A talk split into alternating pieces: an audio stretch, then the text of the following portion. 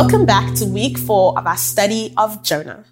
Last week, the study of the rebellious prophet who fled from God took a rather bizarre turn. After being thrown overboard by the God fearing pagan soldiers, Jonah sank to the depths of the sea. Right at death's door, he cried out to God and was swallowed by a large fish. In the bowels of this beast, instead of freaking out, which is exactly what I would have done, Jonah gives a beautiful monologue, a poetic prayer of thanksgiving that is all completely in line with people doing the unexpected in the story so far. So, Jonah declares that God is a graceful God of deliverance, and he promises to do all this thanksgiving stuff like throwing feasts and sharing his testimony of how good God is. All the belly aching actually gives the whale a bellyache and he vomits Jonah onto dry land. And that's where the story picks up. Then the word of the Lord came a second time. Go to the great city of Nineveh and proclaim the message I give you. Now, my daughter Noah Kate is 18 months old. Crazy how time has flown. It feels like I was just pregnant with her. But alas, she's growing into the most compassionate, smart, loving little human, and she's just such a testament to God's good and perfect work. I love that little girl. She also has a lot of her mama in her, but more so just human nature qualities. For example, Noah Kate spends most of her time at home attempting to play with our dog Denver. Denver is, God bless him, very tolerable of Noah Kate's antics, but he does draw the line at her attempting to dress him. He's not a fan, and Noah Kate can be a bit forceful. Inevitably, most days I'm getting her to apologize to Denver. On this one particular day, she did not, however, believe that one, she needed to apologize, or two, that she needed to listen to her mother. And after a lot of back and forth, she realized that the only way she could get what she wanted is if she apologized to the dog. Begrudgingly, she dragged her feet up to him, half heartedly patted him, and mumbled the words, sorry and good boy. Jonah's reaction to God's order is pretty much the same half hearted response I got from Noah Kate that day. He did it, but on his terms. I can only imagine how fuming Jonah was. He already doesn't want to go to Nineveh and talk to the Ninevites. But he goes because when he was in the belly of the fish, he made all these promises and proclamations, and now God is waiting for him to obey. God is giving Jonah a second chance. Imagine Jonah's utter frustration when he gets to the gates of Nineveh and sees a massive city. Nineveh was an ancient Assyrian city located on the outskirts of Mosul, modern day northern Iraq. It is located on the eastern bank of the Tigris River and was the capital and largest city of the Neo-Assyrian Empire, as well as the largest city in the world for approximately 50 years.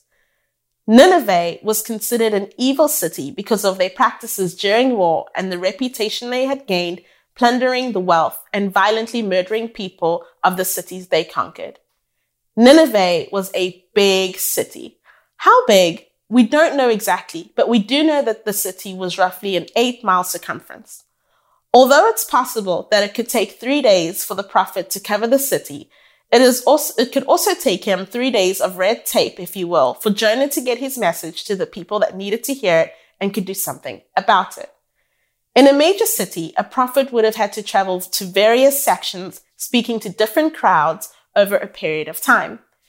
Nineveh's population and importance made it necessary for Jonah to preach there for at least three days to be sure that God's message had been really heard by the bulk of the populace.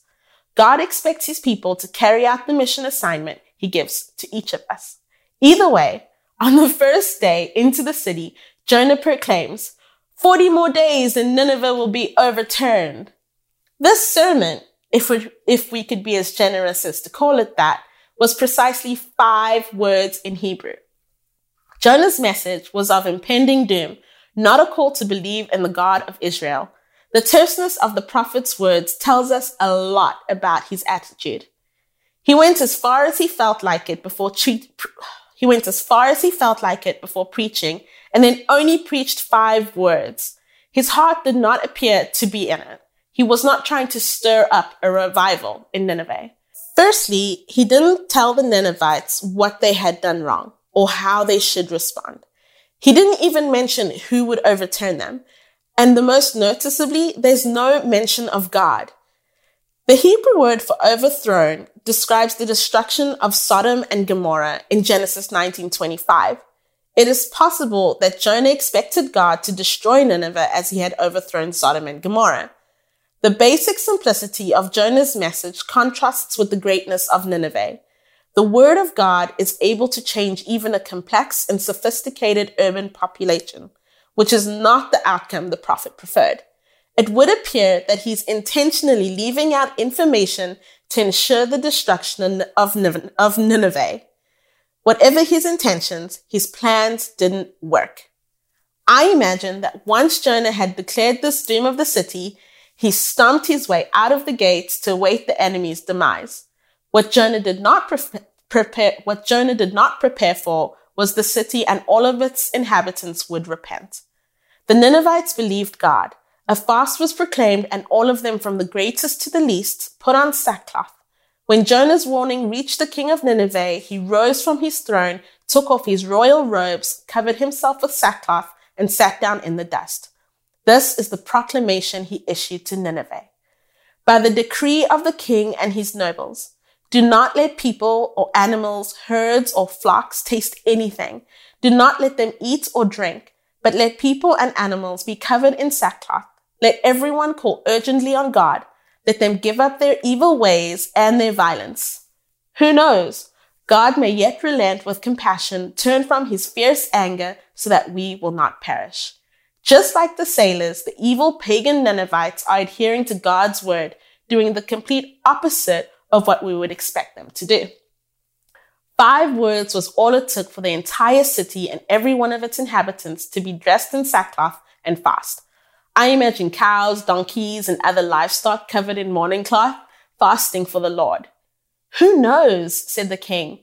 God may yet relent with the compa- God may yet relent with compassion, turn from his fierce anger so that we will not perish. In that moment, the king of Nineveh had a better understanding of who God is than God's own prophet. Nineveh was known as a religious city with temples to many gods, but in this instant, the people of Nineveh turned their backs on all their national gods and personal gods and turned to the God of Israel who created the heavens and the earth. They recognized God's power and believed he would carry out the threats he made through Jonah. The citizens of Nineveh demonstrated their faith in concrete ways. Even the king joined the greatest in putting on mourning garments.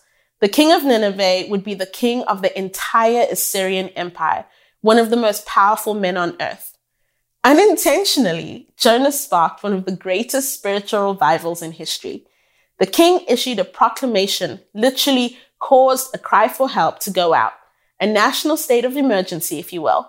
We can all recount how just a little over a year ago, there was an international state of emergency. Shelter in place orders were in effect. Everything came to a sudden halt.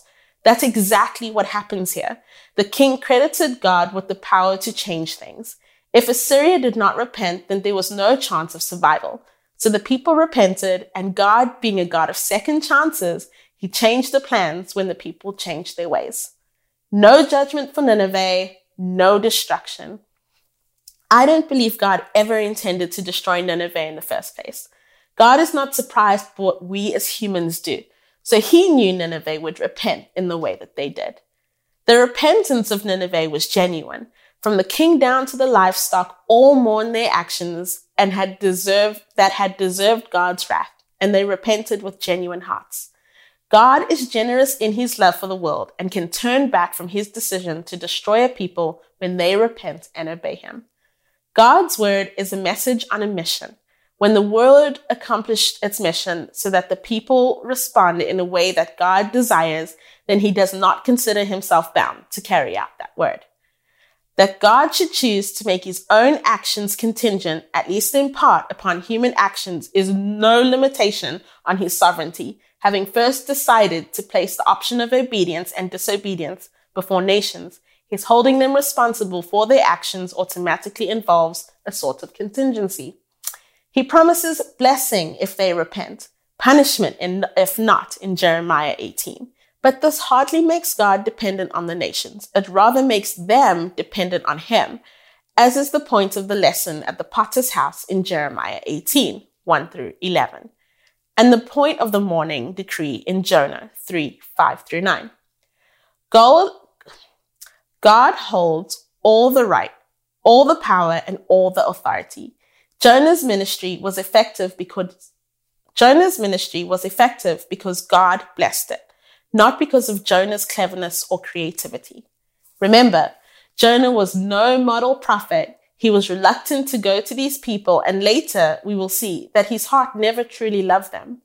Additionally, Jonah's message was short and offensive. The prophet offers a few words of warning, and there's no other accounts of his ministry in that city.